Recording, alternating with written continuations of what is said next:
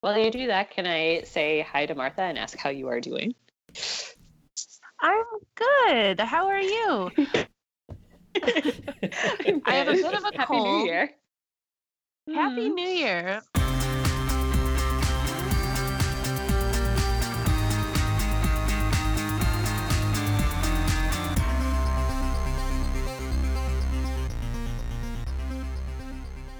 Hello, and welcome to Did You Do Your Homework, the pop culture podcast connecting academic ideas to popular media. I'm one of your two co hosts, Pete Romberg, and today is, uh, well, I, we're recording on January 6th, but it's really the first day of my Dryuary, which is my yearly go sober in January because, wow, November and December were festive. Uh, with me, as always, is my co host. Uh, Martha Sullivan, and my pop culture resolution this year is to play more video games. Nice. Uh, we are joined this week by uh, return guest Sarah Shaw. Yay! Very excited to be here with you guys again today. Welcome back. We're excited to have you.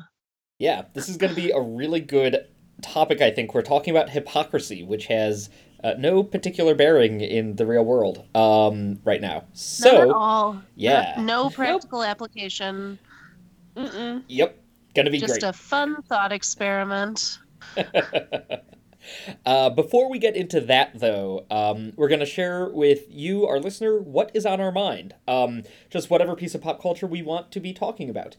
I realize I don't actually have an answer to this one, so I'm going to go to Martha while I think about my own. Sure. Well, I just said uh, that my one of my pop culture resolutions this year is to play more video games, um, because there are a lot of really good games out, and I feel like this is an extension of a larger pop culture uh, resolution that I have, which is to be more mindful about the media that I consume and how I consume it. And video games are a part of that because frequently I will be on my couch just sort of mindlessly scrolling through Twitter or Instagram or doing something like for a good hour that I'm not really engaging with. And I don't care for that. I would rather spend that time actively engaging with something. Um, and I am bummed at how many of really good video games I've been missing out on. So, in light of that, I paid $13 on the Xbox store for Dragon Age Inquisition, which I have been playing uh, basically all weekend. I got into an accidental fight a couple weeks ago on Facebook when I said that Dragon Age 2 was dumb and bad, which I stand by.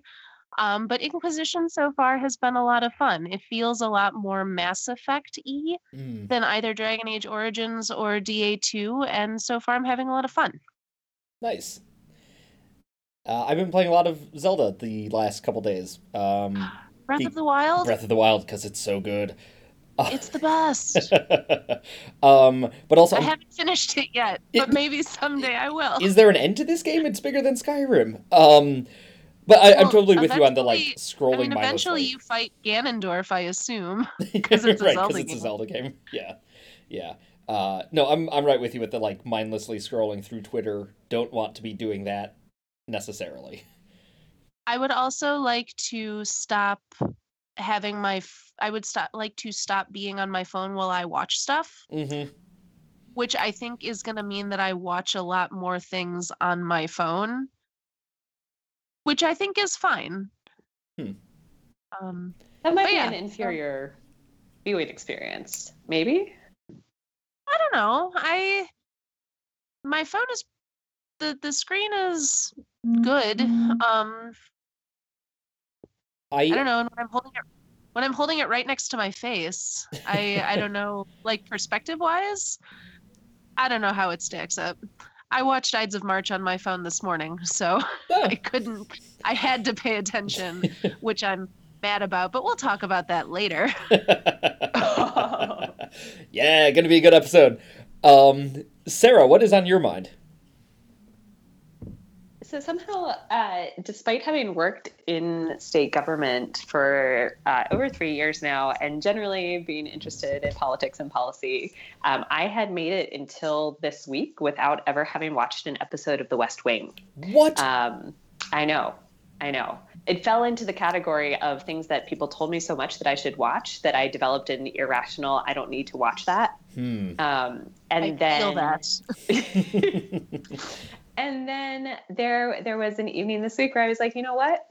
I I knew I think it was important that I knew to expect escapism. Um, because to watch that right now with any other expectation in given the current reality, I think would have been uh, really hard. And instead, like went in kind of eyes wide open that what whatever ideal was going to depict be depicted was in fact an ideal and like was never the case under ever any president ever.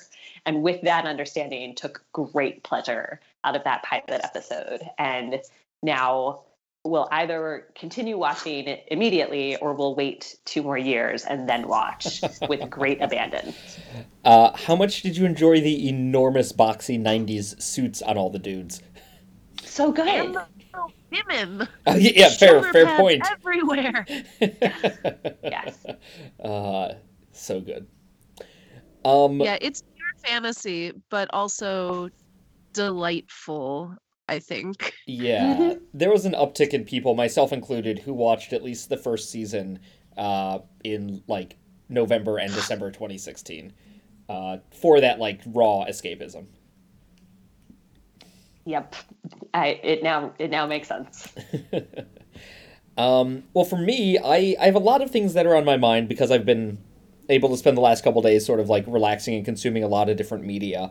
Um, but the one I want to talk about the most is um, Philip Pullman's The Book of Dust 1, La Belle Sauvage, which I had not read yet. Um, I love uh, his Dark Materials trilogy and uh, Pullman's writing in general. I started reading this on like Saturday, I think, and immediately came right back into his world, right back into like why I love his writing so much. Um, the fact that we don't all have daemons is kind of uh, upsetting. So it physically pains me. The Golden Compass the Golden Compass books are like the one fictional story that I find physically distressing because it's not real. Mm-hmm.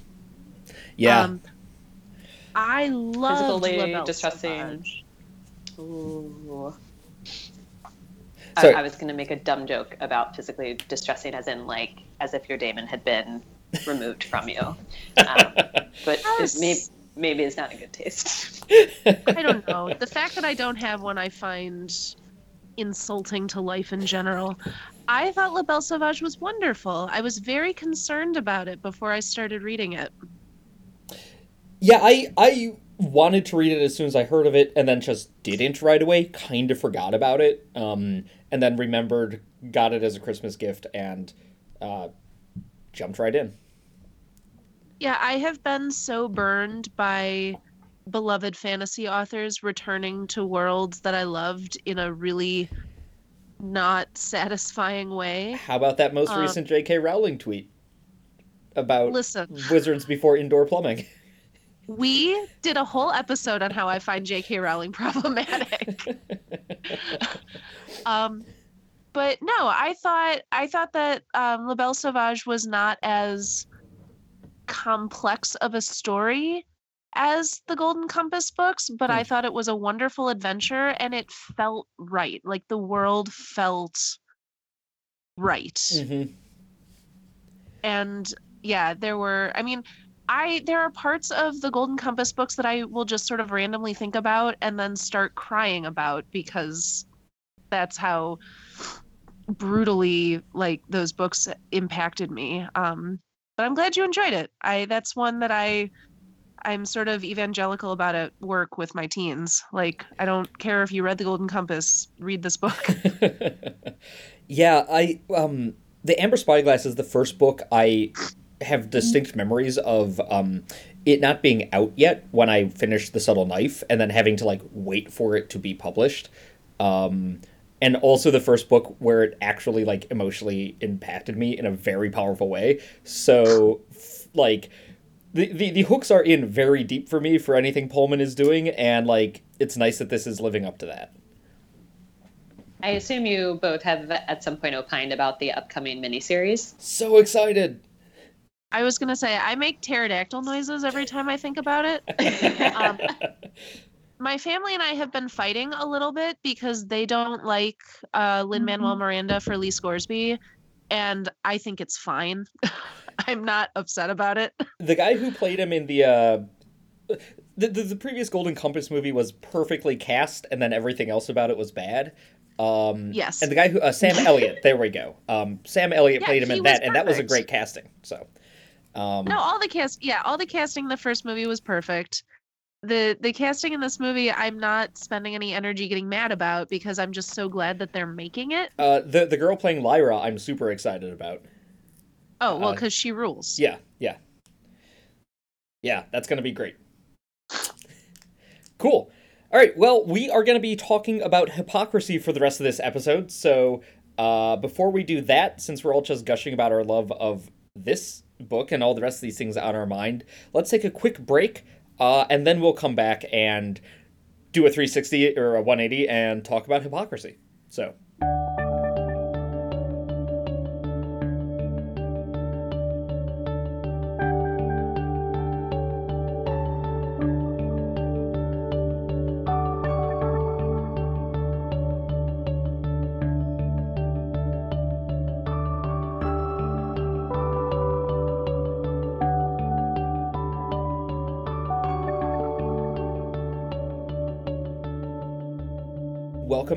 From recess. Uh, now we're going to begin our discussion about hypocrisy. Um, we're going to be looking at sort of four broad ideas about hypocrisy. How does hypocrisy play out differently in the genres we looked at? We assigned a comedy, a I guess thriller, um, and then an allegory. And so it's uh, hypocrisy is something that is able to span these many genres. Um, we're going to be asking what is hypocrisy telling us about the characters, and what does it tell us about ourselves in what we view as being hypocritical. Um, I think this is going to have a lot of really good uh, things, especially when we get into Ides of March. Um, three, does public intention matter? Uh, there's a quote we're going to be discussing around this, and just looking at the idea of intentional hypocrisy versus accidental hypocrisy. Uh, and then finally, what does it say that our homework covers religion and politics, and that most of the other ideas we were kicking around as possible homeworks to assign were also about religion or politics? Um, so those are sort of the, the four overarching questions we're going to be looking at. Um, does anyone want to go first? I feel like there's no clear in uh, with any of these, so. All right, well, let's. If there's no. I want to. Yeah. I want to start with Ides of March. Okay. I was thinking starting with either Saved or Ides of March, so Ides of March it is. Uh, Sarah, tell us about your homework. All right. Um, Ides of March is a 2011 movie. It was written and directed by George Clooney, um, although he does not have sole credit for the screenplay. And it's adapted from a play, uh, a theater play called Farragut North. It tells the story of a the Democratic primary campaign um, for the presidential nomination, and the field is down to two major players. First is Governor of Pennsylvania, played by George Clooney. Second is a senator, and our main character is the George Clooney character's press secretary, played by Ryan Gosling. Uh, he is very talented, quite young, and very ambitious. And I do not want this. It does take a number of twists and turns over the course of the movie, some of which we will probably talk about, but for the sake of maintaining some spoiler free environment, um, the press secretary, Stephen, very much believes in the integrity of his candidate and in the democratic process. And over the course of the movie, in part due to meeting with the opposition's campaign manager, and in part due to getting involved with a young and very pretty intern, uh, the two respective parts played by Paul Giamatti and Evan Rachel Wood, um, leads to the governor eventually getting the Democratic nomination, but at the price of uh, a number of people's souls and at least one person's life. And that is the Ides of March. I had not seen this movie before, it was a stacked cast, which I was not expecting. Um, I knew Clooney and I knew Gosling, but you know Philip Seymour Hoffman, Paul Giamatti, um, uh, Evan Rachel Wood. It is a like very stacked cast, and I did not realize Clooney directed until the very end when it says directed by George Clooney. Um, I enjoyed it. I thought it was very. It felt strangely out of time um, in the in terms of what they were like discussing on a political level. It felt both like 2008, which makes sense because that's when the play was, but also very relevant to today. Um, and I think it was a really great choice for hypocrisy. Um, yeah, Martha, I know I you got a lot it, of opinions it on it, so. All right, I thought it was an incredibly well-made movie that I hated watching. Whoa. Um, I I well and okay, so here's what I did not like. I didn't like that the whole thing turns on a sex scandal. I thought that that was lazy and obvious, I guess. Like of all the things in the world, you're going to have him pull a Bill Clinton and that's going to be that's going to be our our dramatic plot twist. I don't know. That part really bothered me. Um, I have thoughts about that that I'm putting a pin in. Okay. Yeah, same. Um, I also, I honestly can't decide if I feel like Evan Rachel's Wood, char- Evan Rachel Wood's character is a character. I can't decide. Well, I can't decide if she was purely a plot device or not, because that also bothers me um, the utilization of the abortion and her suicide for the furthering of this drama between two men um, tastes a lot like fridging to me. And we don't really get to learn a lot about Evan Rachel Wood except that she likes to have sex with attractive political people, which I'm not shaming her for. Like, get it, girl. Um, but also maybe don't sleep with married men. Um, and your boss. Yeah, that too. Um I I could have done with a different scandal, I think. Um But yeah, I thought everybody in it was really good. I thought it was compelling to watch and at a certain point I was just like I hate everything that's happening. I mean, that part I t- totally agree with because I saw this movie when it came out in theaters uh, when at the time Pete and I were roommates. And I was living in Milwaukee and I was teaching, and I was fairly far away from politics, with the exception of marching on Madison to protest Act 10. Um, and what I remember of watching it in theaters was like curling up at the end of the movie and saying, the world is terrible, politicians are terrible, this governor, you know, this presidential candidate, uh, as portrayed by George Clooney, is terrible and should not be running anything um, and somehow like completely forgot in the intervening years what a terrible person Stephen, the press secretary, turned out to be in the decisions that he makes. Mm-hmm. Um, yes. And uh, the lens of hypocrisy just puts such a fine point on that watching it this way this time through where i still walked out of it saying this is terrible politics is terrible like what how is it even possible to have anyone with integrity operating in this space um, but my disillusionment and fury was far more directed at, at Stephen as a character than at anyone else. So, like the the fact that it does all hinge on a sex scandal and it, it's a it, it becomes a much more audacious one, but at the beginning it's a fairly benign sex scandal, all things considered. It it feels very timely for now, while also feeling very like I don't want to say quaint, but like you know, with with Trump and everything, it's like, oh, this is like a nothing scandal compared to what's happening literally every day. Um, but it's also very timely in the sense that like it is a you know, with the Me Too movement and everything else like that, it's it it's sort of hitting that in a very interesting way, especially because it does end up getting swept under the rug. I, I think it's a deliberate evocation of of Clinton. Oh, to your yeah, point, yeah. Martha, Yeah. like that y- they're being lazy in the way that like the media and the GOP were lazy for years in that that was the only thing that mattered. Mhm. If you could get them on a sex scandal, that was it. And the rest we could explain away. I guess. I you know what? And I think it wouldn't have bothered me as much if Evan Rachel Wood had had more to do other than Yeah. look hot and seduce uh, Ryan Gosling. Or and and I have to say, like her her killing herself is felt like it came out of nowhere um as a way to Well, further the story. think sh- Yeah. Were, were you gonna ask? Do we think it was intentional? Yeah, I feel like the the movie is pretty deliberately vague about that because she the last voicemail she leaves to him is I'm not going away, Mm-hmm. Right. which made me wonder if she just got upset and had too many drinks while also being on the painkillers. Right.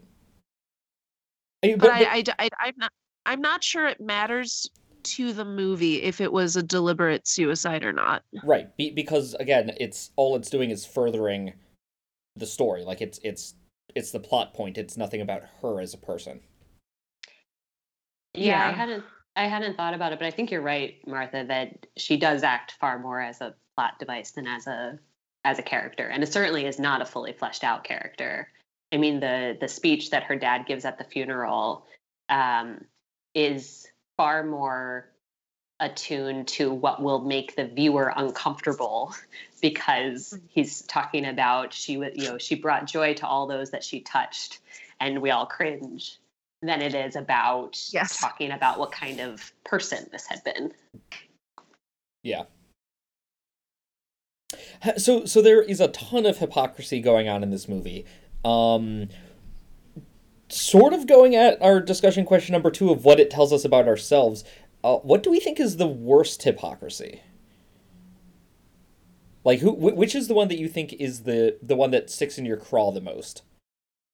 Oh, it's George Clooney's monologue at the end when he's talking about how integrity is the only thing that matters. And it's like, dude, I just watched an entire movie about how you're a liar, Mhm.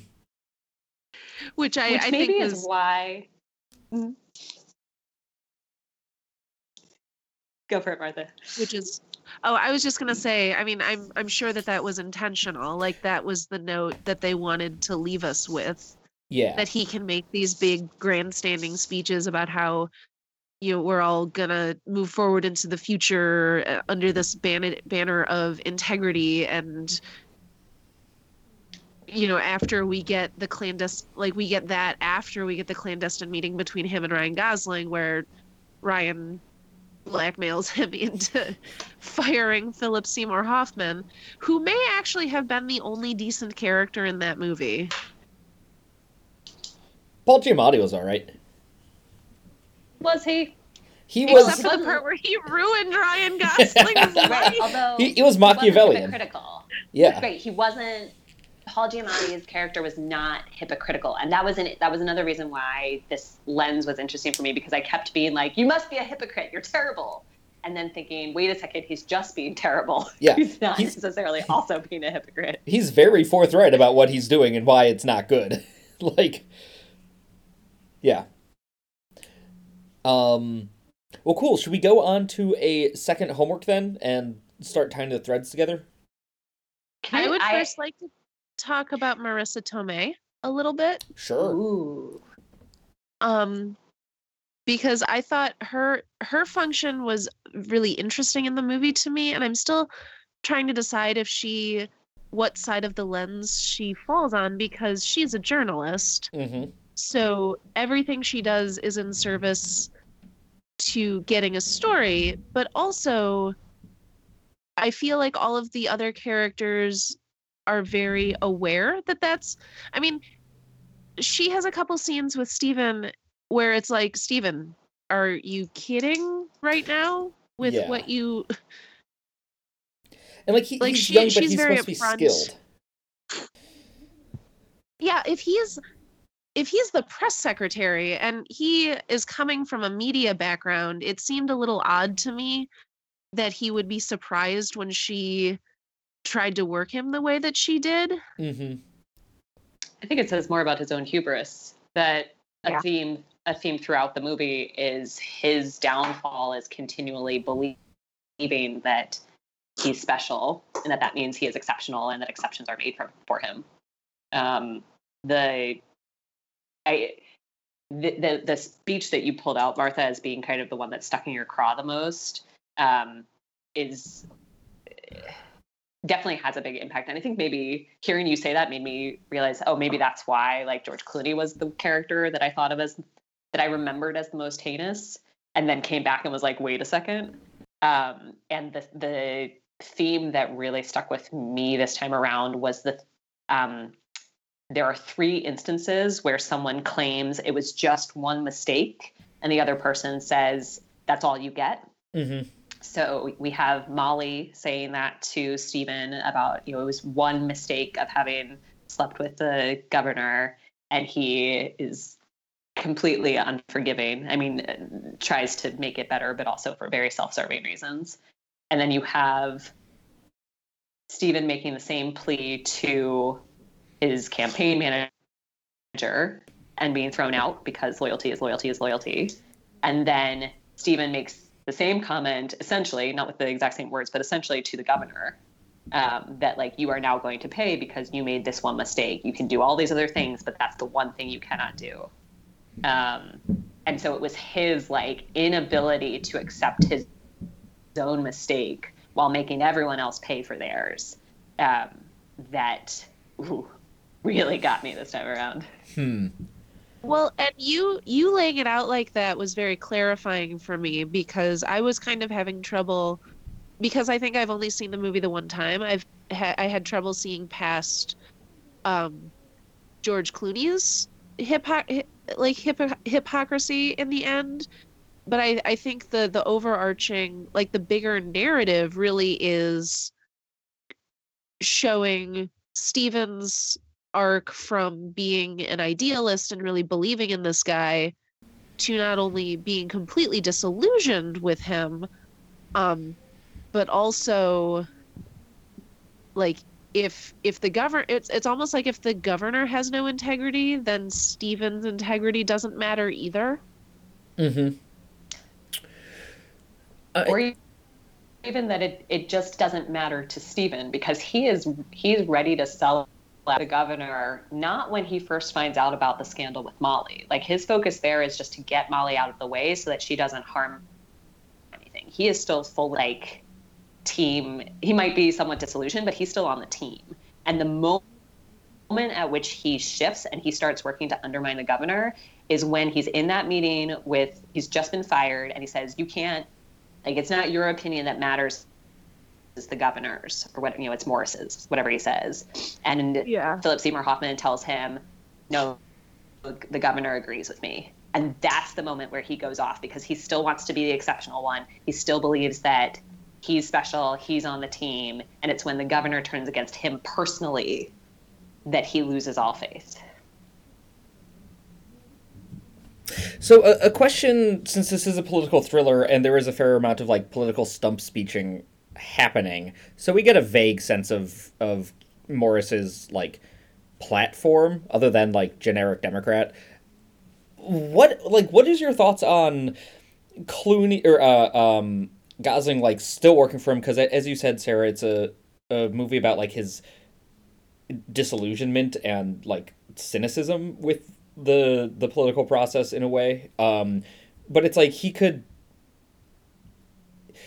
it, it's the tension of like supporting the governor as a candidate for president because he supports his policy uh, you know positions and and all the rest of it and what he stands for versus um not being able to do that because he knows that the like the sordid underbelly um which I think is something that happens a lot in politics. The idea of like, I support this person's ideas, but then you find out something about them personally, and it's like, well, that sort of like colors the whole, uh, like e- everything, including the ideas.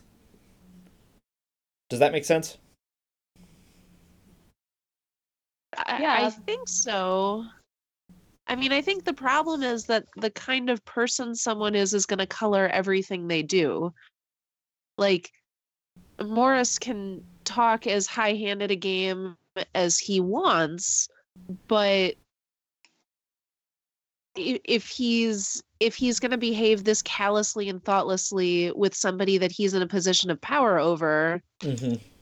like why would i not then assume that that's going to leak into his policy making? Like a, a campaign is just words. Judge by actions instead i i mean i i think you have to. I, I'm trying to think of how of how this is different than like all of the it's a little bit like separating the art from the artist mm-hmm. i think yeah mm-hmm. it either like you you have to make a decision it's either going to matter to you or it doesn't but the art is ultimately a product of the artist and if the artist is a bad person, then I guess the flip side for this would be like hypocrisy for good. Like if this if if Morris were a good president, you know, does that not that it validates, but does it change the tenor of the hypocrisy? And I think you're right that it's it's very much like separating the art from the artist or choosing not to. Um, which we had a whole discussion about a couple episodes ago. Um, well, and I actually I was just talking about this with a coworker, um, specifically in reference to the Bill Clinton Monica Lewinsky scandal. Mm-hmm. Like, there's a world in which Bill Clinton took responsibility for what he did. Like, actually, okay, no, scratch that. That's absurd. Um, but there's a world in which if Bill Clinton was a normal human being and he was unfaithful to his wife that the two of them as normal people could have decided that they were going to like go through counseling and sit down and work through this that you don't you don't get to do that when you're the most powerful man in the United States. Right. Like right. George Clooney's character could have made the choice to like tell his wife what had happened, take responsibility for what he did, like take care of Molly, not quote unquote take care of her, but like deal with the problem, but he didn't. Right, because power and politics sort of warps everything. And I think that it's totally fair to judge what somebody does with that power as kind of a forecasting for how they're going to react to being the most powerful man in the United States. Hmm. Is he going to be a good president? I have no idea. For the purposes of this movie, I it doesn't matter. Mm-hmm. like I I think that we're we're meant to to leave this movie at the end not being on his side or on Ryan Gosling's side. Right. I I think Sarah what you had said earlier about your gut reaction upon leaving this movie is the right one, which is like everything is terrible. Yeah, but I so that's really helpful for me, Martha, hearing you reason that out with particular regard to what you do with power. Because one thing I was grappling with, given one of the messages of saved, and we could segue maybe start there. transitioning over there, but yeah. like yeah, but like one of the the main messages as delivered by our protagonist at the end of that is like no one fits in 100% of the time no one um, can follow all the rules and be perfect and if you do believe in things, that means you're essentially destined to be a hypocrite at some point. Because otherwise, either you stand for nothing and therefore it's impossible to be a hypocrite, or you stand for something and you will mess up along the way. And you know, in Saved, it's about being able to accept that and forgive that and, be inclusive. And that seems to be kind of a central tension when we start talking about politics because we expect our politicians to be perfect and that's impossible. Mm-hmm. I mean, mm-hmm. for them as human beings, much less as political figures. Um, and so there's this just this terrible built-in hypocrisy. We ask for ideal candidates. We're disillusioned when they're not ideal, and yet they were always not going to be ideal. Um, but I think what you what you point out, Martha, of there being increased responsibility when it comes to increased power, insert Spider-Man, um, helps me kind of dis- distinguish like why why is it still relevant um, to to ask ourselves how their words and their actions line up? Because there is increased expectation when you have that increased responsibility. Mm-hmm. Well, that does seem like a great segue transition to Saved. So, uh, Martha, why don't you take it away on that, and we can start bringing comedy into this as well, and religion. Sure. Why not? Like, So the two things you're not supposed to talk about at dinner parties. exactly. Um, so Saved is a 2004 uh, comedy. Jena Malone is a high schooler at a very conservative Christian high school uh, who finds out that her boyfriend is actually uh, secretly gay. Uh, and she decides that God has told her uh, that in order to save her boyfriend from the pits of damnation, she has to have sex with him. So she does. And then she gets pregnant. Uh, and the movie is about the crisis of faith that she goes through um, because if she was doing what God told her to, why would he punish her this way? Uh, and in the course of the movie, she gets to be friends with uh, Eva Amurri, who plays a Jewish girl, um, and uh, Macaulay Culkin, who plays Hillary, um, Mandy Moore's uh, disabled brother. Um, and they both kind of band together to protect her um, and help her through her pregnancy, which she's going through all by herself. Uh, her mother is a single mother who's having an affair with uh, the pastor of the high school. Um, so everyone is just very caught up in these incredibly restrictive Christian uh, values that they are trying to live under and failing because they are human people. And uh, sometimes the edicts of Christianity can be a little bit much for regular humans. I would say the edicts of a of a Christianity interpreted in a certain manner. Yes. yes. Uh, th- there's a lot of hypocrisy going on around here, but the thing that I thought was th- that like struck me the most was um all the like simple banal platitudes that especially at the beginning like all the characters are kind of just saying all the time um and, and, and it's that false humility thing of like oh thank you for this gift but we should also take a moment to remember those without anything. Uh, and if that were like an actually deeply held belief it would be fine i guess. Like yeah that's a good belief to have. Um, but it always comes across as a whiff of uh, like so, like false humility self-aggrandizing um, the classic better to pray in private than to pray in public. Um, distinction, and this definitely hits more of the latter. Yeah, the reason that I that I thought of this movie almost immediately uh, when I heard that you wanted to talk about hypocrisy, Sarah, is the scene where after uh, Mandy Mandy Moore's character has decided that something weird is going on with Jena Maloney, they pack her into a van and start to Oh my perform gosh, an yes. exorcism. yeah. The ending of which has Mandy Moore throwing a Bible at Jena Maloney and saying, I am filled with Christ's love.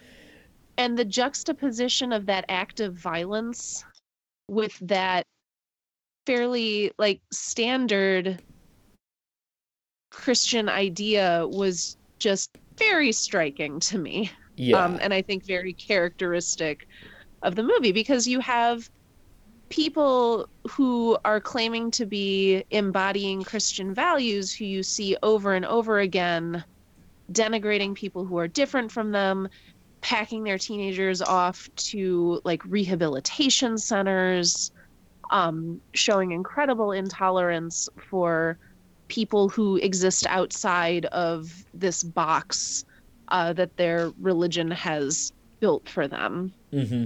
Um, I also was thinking a lot about the final scene when uh, Jena Maloney goes into, or no, right before she goes into labor when they're at prom and all of the boys show up from the, um, the rehabilitation group, and her boyfriend says, or her ex-boyfriend, I guess, um, says that he knows in his heart that Jesus still loves him Mm-hmm. even though he's gay and according to um the pastor and their religion like super not allowed. Like that that moment also was like this is what it should be about. Right. And it's just not. Had you both seen this movie before? I saw it years ago. I want to say in college. Um I like it. I think it's funny and fine, but I like everyone else I've talked to about it so far has been like, "Oh, I love Saved," and I I never got to that level of of it, um, both the first time around and this time around. Um, but I, I had seen it back in college. I had not seen it um, and enjoyed it very much. I think to our first discussion question, like it was, this is definitely a case where hypocrisy is played for laughs as like that disconnect becomes more and more evident between you know the values we espouse and then the values we live out as opposed to in the Ides of March, where it's like hypocrisy causes heartbreak and betrayal. Um, so, kind of living out those different genre conventions. Um, I I had I watched this movie and then had a vigorous debate with my viewing partner um, so I want to pose the question to both of you. So our our like protagonists are Mary, who is now pregnant, Cassandra, the Jew at the Christian school, and um, Roland, who is in a wheelchair.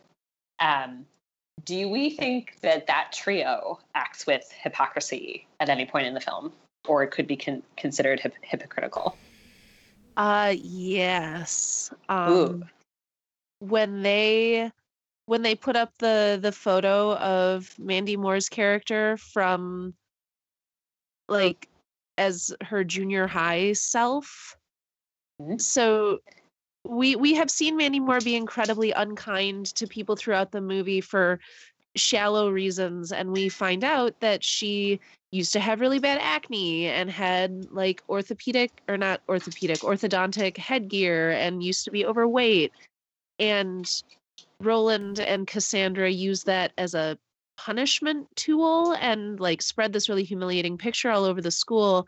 And it was one of those moments where it was like, I'm not saying that Hillary Faye doesn't deserve some kind of comeuppance, but using somebody's like embarrassing physical past as a punishment tool when like Roland gets bullied for being in his wheelchair, and Cassandra gets bullied for being Jewish and being kind of a goth, and all of this stuff. Like that, that seemed.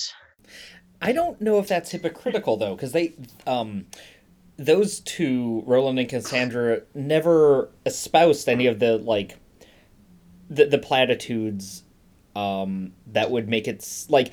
I, I I take your point that it's it's hypocritical in the sense of like if you're bullied it's somewhat wrong. Like you know, is it right to bully back? But I don't think that's hypocrisy per se. Well, but they've also taken a pretty firm stance as being like above the other people at their high school. And this was a very sinking to their level kind of moment. That's eh, like exactly the debate that that I got into of of like does it matter whether or not they're espousing ideals, like moral ideals, versus their own personal conceptions of we are better than them. Because I think what makes their, I think they are hypocritical in the sense that like they think that they're better and then they do exactly the same thing. Um, but somehow it doesn't sting as much. I think I, I think for two reasons. Number one, because they aren't like invoking God as they do it. Mm-hmm. They're not saying true. They're not taking the moral high ground. Um, number two, because as a like I do identify as Christian, but I'm a fairly liberal Christian, and a lot of the evangelical world that this movie takes place in is not what I would prefer to have associated with Christianity. Um, and so I'm far more likely to identify with our protagonists. And it made me, to one of our discussion points, like it made me wonder how I would view this movie differently were I coming from a different background where I might not have been so inclined to sympathize with our outcasts. So, as somebody who could probably best be described as a lapsed Christian, um, I I actually think the movie comes down pretty hard in favor of like Christian ideals. Yes, but a very But, liberal Christian ideal. Oh yeah. Yeah. Oh yeah, definitely filtered through. It's like it's like the people who want to remind us all that Jesus Christ was a refugee, Mm-hmm. Yeah. which I'm not mocking. I just I think that the point of view of the movie is that there are some good ideas in Christianity and they get lost sometimes when they are filtered through this sort of hardcore conservative standpoint. Right. If anything, it's a it's about it's against extremism Mhm. more, or not even extremism, but like in the intolerance, Intolerance. of yeah. Mhm. um, of taking something literally and believe. I mean, I'll go back to um, Mary's speech at the end that like no one fits in 100% of the time, um, regardless of whatever it is that you're trying to hold up. Yeah, that that speech is definitely like the thesis statement of the movie, um, and and is espousing a definitely like liberal, inclusive kind of Christianity. No particularly good segue here, other than uh, intolerance. Um, I was going to say the better segue was probably from Ides of March to Animal Farm, but right. this is where we find ourselves. Right. so uh, we're skewing back to politics, away from comedy, and going with uh, George Orwell's classic Animal Farm. Um, you all read Animal Farm in middle school or high school. You know the premise. Uh, it's the Soviet uh, Communist Revolution um, in farm animals. Uh, Snowball is Trotsky. Napoleon is Stalin. Uh, Boxer is very, very sad. Um, half the notes I wrote as I was reading this was just Boxer sad face. Um, I think we should all follow this book up with a viewing of The Death of Stalin, which was one of the funniest movies that I watched last year. I haven't seen it yet, but it's on my short Oh. list. Peter. Yeah, no, I I know. I've I've It may have been it may have been literally made for you. Great. Well, then I'm definitely going to bump it up on my short list. Um, speaking specifically about hypocrisy, though, um, and I'll let you guys obviously talk about you know whatever you want to talk about as well. One thing that struck with me was um, Snowball and hypocrisy because Orwell definitely I think is is writing Snowball as a sympathetic and positive character who we're supposed to agree with. Um, he's the brains of the operation, but he's doing things to actually improve the lives of animals. But as a pig, he is also getting the perks of being a pig. Um, you know, more food, etc. Um, Well, except that they don't start the more food stuff until after Snowball's gone. yeah, they do. Um, it's not as The much milk. or as aggressive, but there's a few things where it's like, yeah, there's the milk. There's a few other bits where it's like extra apples. Um, and so he he is benefiting from this while also, you know, urging equality and all the rest. Um, whether he's the one actively like, it, it's unknown whether he's the one just like making these ideas uh, that like pigs need more food because they're doing brain work um or whether he's just passively benefiting from it it's still sort of there. Um but uh talk about that and also what you thought of the book in general. I assume you've both read this before. I don't think that I had. you went to Oh. school at oak I park. Mean, how is that obvi- possible Obviously, I am familiar with Animal Farm because I live in the world. mm-hmm. I also think that I watched an animated adaptation of it like There- a long time ago, that does exist but I think this was my first time actually reading the book. hmm. I um, haven't which read meant that I was 1984, so that's fine. I was reading it in a really weird space because I was like, someone dies. Who dies? and like I was kind of hardcore skimming because I was like, what? One of these animals dies, and it's like a big thing. And, and then I got to Boxer, and it was really, really sad. yeah Um, it's a, it's a. I did not realize there was so much gaslighting in this book. oh with, Um, with all the changing of the the rules and the like reimagining of the battle mm-hmm yeah and that was almost more breathtaking to me than the the hypocrisy of the pigs was like oh you're just you're just rewriting reality right now. It felt very resonant to today in ways that were not comfortable. Yes. Well, and speaking of 1984, I mean, Yeah, yeah. Yeah, this book f- captured me far more effectively in 2019 than it did in 2005 or whatever it was when we read it in high school.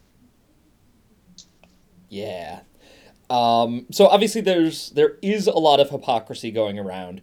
Um, some of it at the very end I think is interesting, which is the hypocrisy of the humans, uh, who are doing their own rewriting of history, um, and just very much accepting the state of things because capitalism. Walk me through that a little bit, Pete. Um, so the very end, you have the pigs and the humans together. Um, Right. And the the humans have a toast where they make a big show about how glad they are that the animals are running the farm. Um, Ah, How they will be friends forever now. Blah blah blah. Um, and and doing their own yeah rewriting of history, saying oh it was only a few malcontents who didn't like you at first, but now we're all friends together. Um, and then five, like, one page later, they're fighting each other over both of them cheating at cards. So, Yeah, Yeah, I mean, to the eh, maybe that defines hypocrisy for us is that you say you believe in something, and actually, what's happening is that you are following your self interest. And if that happens to align with what you said, all's well and good. And if it doesn't, it doesn't matter because you're just going to do what you want to do. And unless there is something in your way to stop you, that's what happens.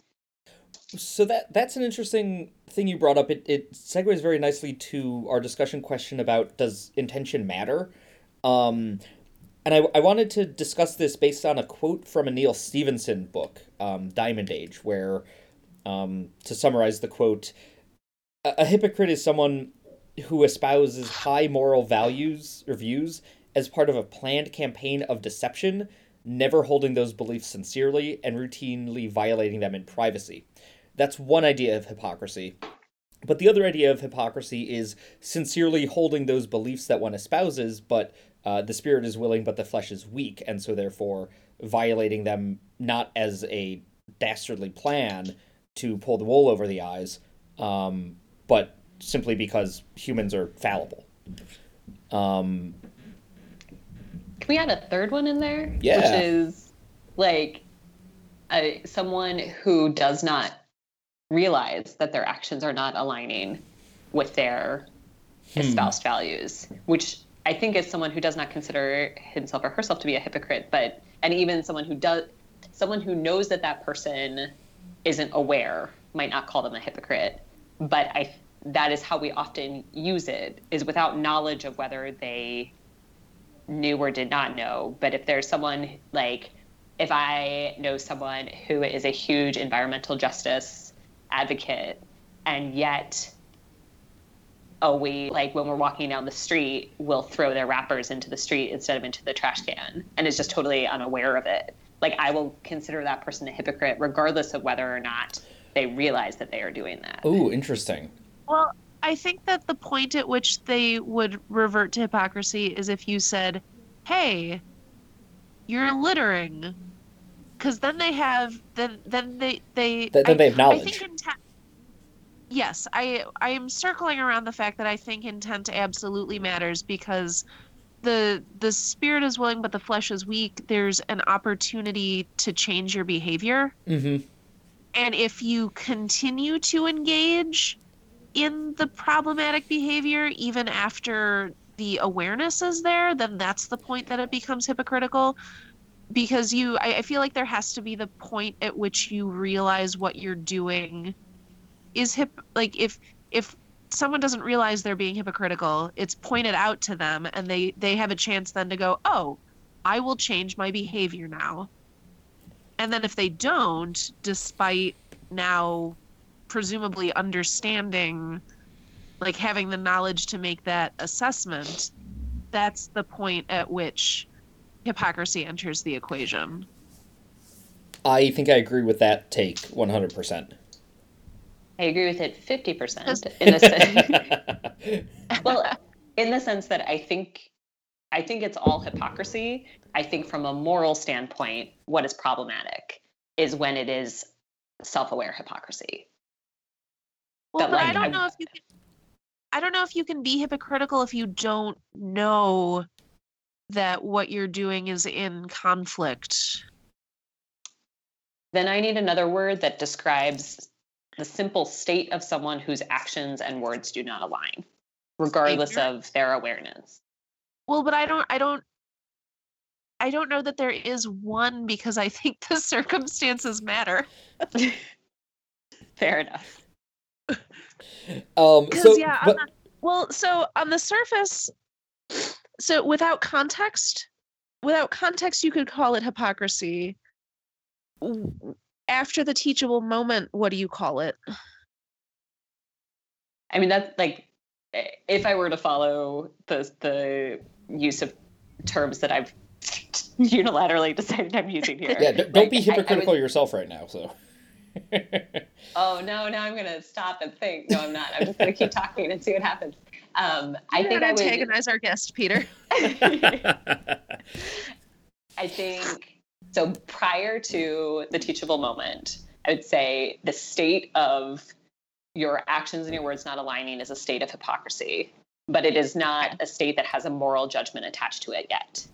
And when the teachable moment occurs, if you then continue to do it, you are actively choosing to be a hypocrite. And that is where one might pass moral judgment. And if you have changed, you are no longer a hypocrite in a you you have never been a hypocrite from a moral standpoint and you are no longer a hypocrite from an objective descriptive standpoint So it's the difference between being a hypocrite and engaging in hypocritical behavior.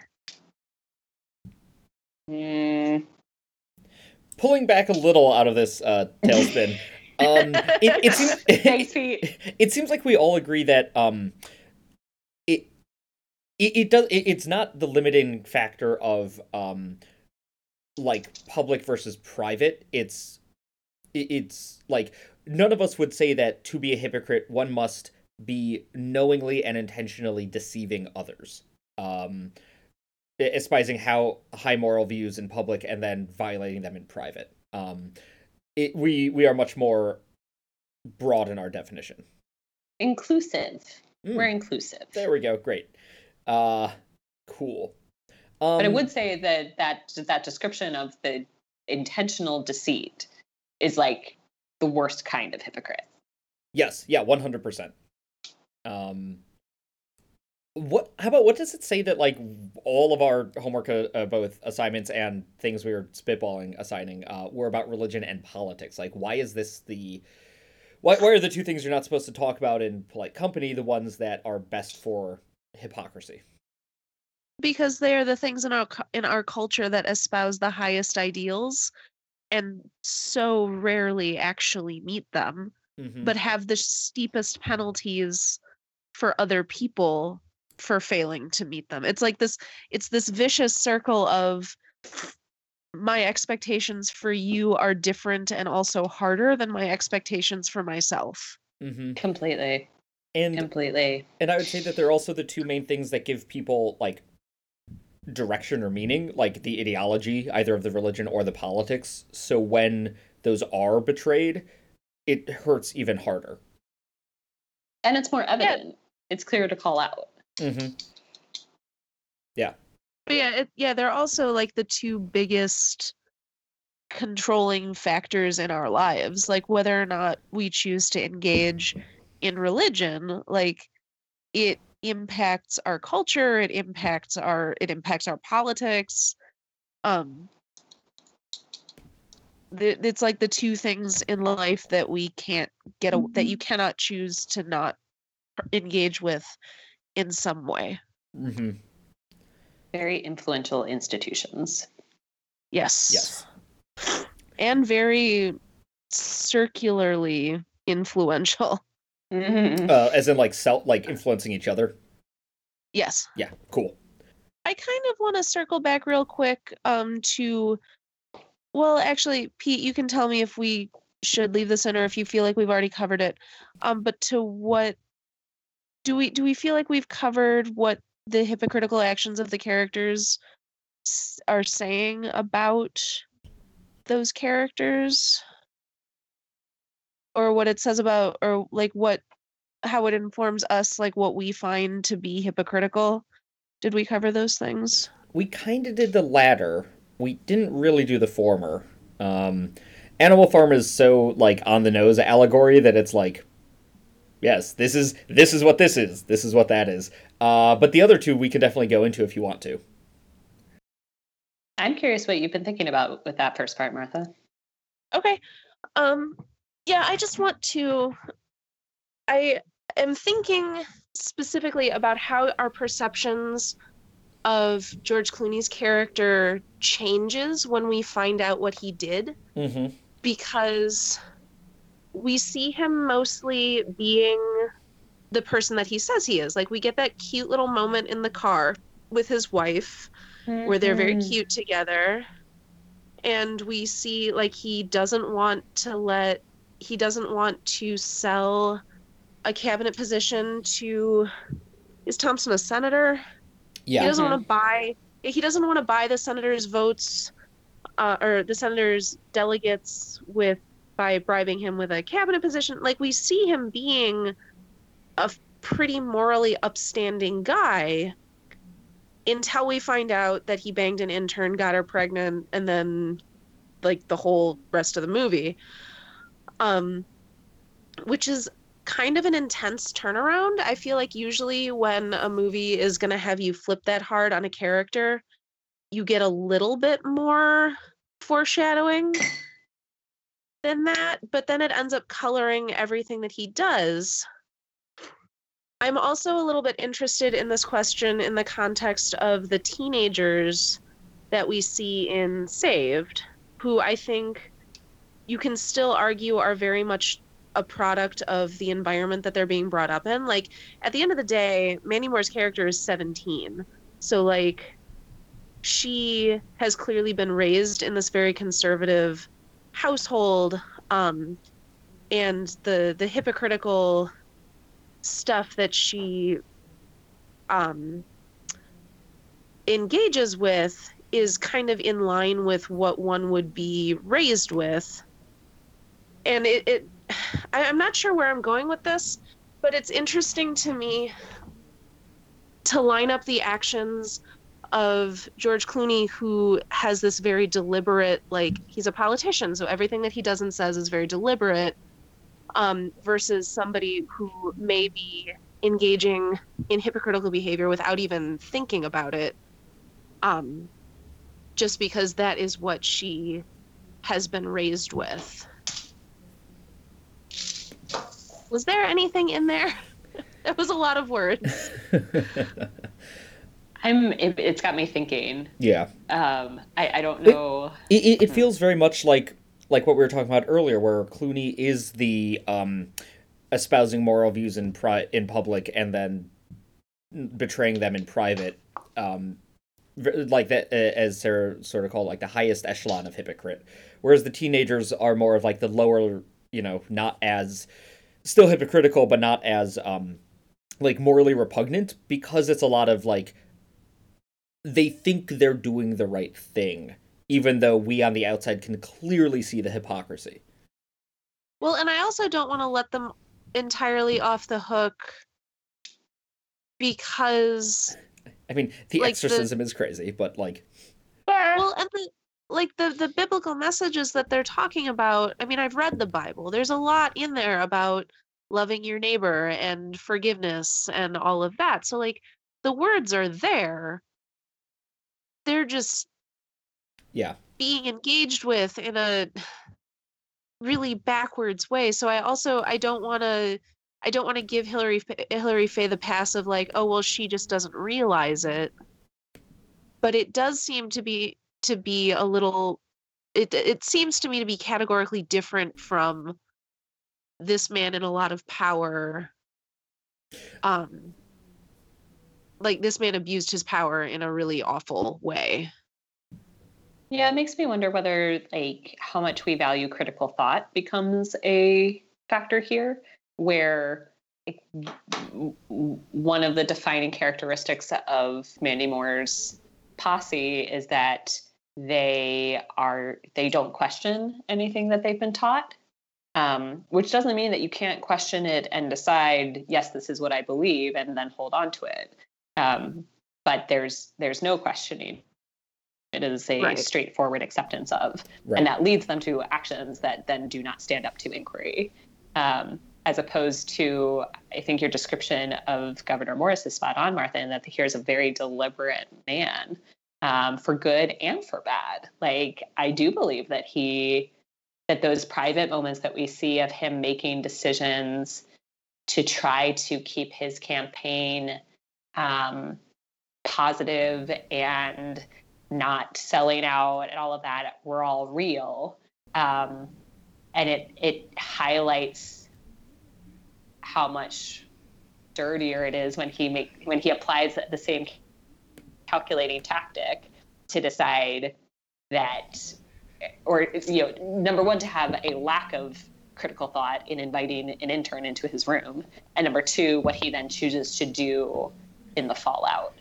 Um, yeah, I would, I think, the, the, scene yeah. where he where he confronts Gosling or where Gosling confronts him, um, mm-hmm. and and he sort of like plays it out very, right. as you said, very like calmly and calculatedly. Does a lot to highlight like the reprehensibility of it all.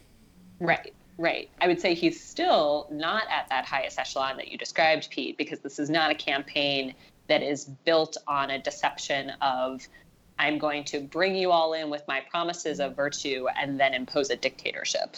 Like I think Napoleon really does take the cake on that one. Mm-hmm. Right. But it's certainly not a campaign of integrity. That feels like a good note to go out on. I agree. Uh, that's all the time we have for this episode. Um, Sarah, thanks so much for coming back and joining us again. Thanks for inviting me. I really love talking with you guys. Yeah. Yeah, this was super fun. Mm-hmm. Uh, I already know the answer to this question, but I'm going to ask because that's what we do with guests. Is there anywhere on the internet that you want people to be able to find you? Nope, don't want to be followed, but thanks for asking. Cool. That's the right, probably the best idea. Uh, you can follow the show on Twitter at DYDYH Podcast. You can also follow us on Facebook, and you can email us at show at homeworkpodcast.com. Please rate and review the show if you liked it. Uh, don't rate and review us if you didn't like it, but also you got through an hour, so you probably liked it. Uh, also, go ahead and tell your friends about us. We're on Apple Podcasts, SoundCloud, Stitcher, Google Play, anywhere else fine podcasts are found. Uh, Martha. Also, the website's back. So hey, the website's the website. back. Cool. Um, Homework, what homeworkpodcast.com. Is... Cool.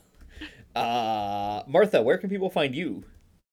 Uh, you can find me everywhere on the internet at Magical Martha. I am most active on Twitter and Instagram because I have no self respect.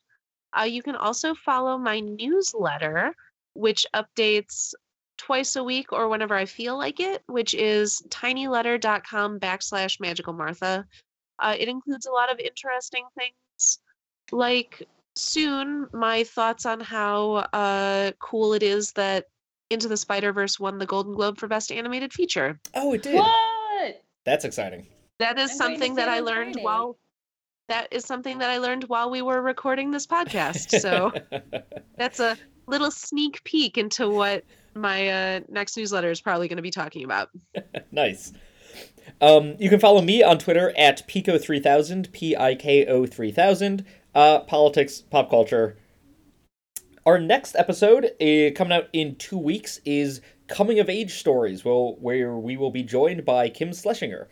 Um, Yay! Yeah, I knew Sarah would get excited about that. Um, mm-hmm. Kim is assigning the novel The House on Mango Street by Sandra Cisneros. Uh, Martha, what are you assigning? I am assigning a little movie that came out last year, which, well, 2017, uh, which you may or may not have heard of, called Call Me by Your Name, starring Armie Hammer and Timothée Chalamet, and directed by Luca Guadagnino. Uh, he did the Suspiria remake too. Um, yes, he did. I'm I'm glad you assigned this because I haven't seen it yet, and I know it would just fall through the cracks if I didn't have a reason to watch it. So, uh, looking forward to it. Um, I'm going with a graphic novel. Uh, sort of splitting the difference. There's also a movie though, so you could watch that too. I'm doing Persepolis, um, by uh, Margie Satrapi. Um, Yes, yeah, Marjane Satrapi. Marjane, there we go. Um, a great coming of age story of a, a young woman growing up in pre and then post revolutionary Iran. Peter, I would just like recognition for the fact that I am not making you read a young adult novel. I am very thankful. Uh, there were so many possible young adult novels, aka every single one of them. Um, Most of them, yeah. yeah, yeah. Um, Cool. Well, that is it. Uh, thanks for tuning in this week. We'll talk to you in two weeks. Class dismissed.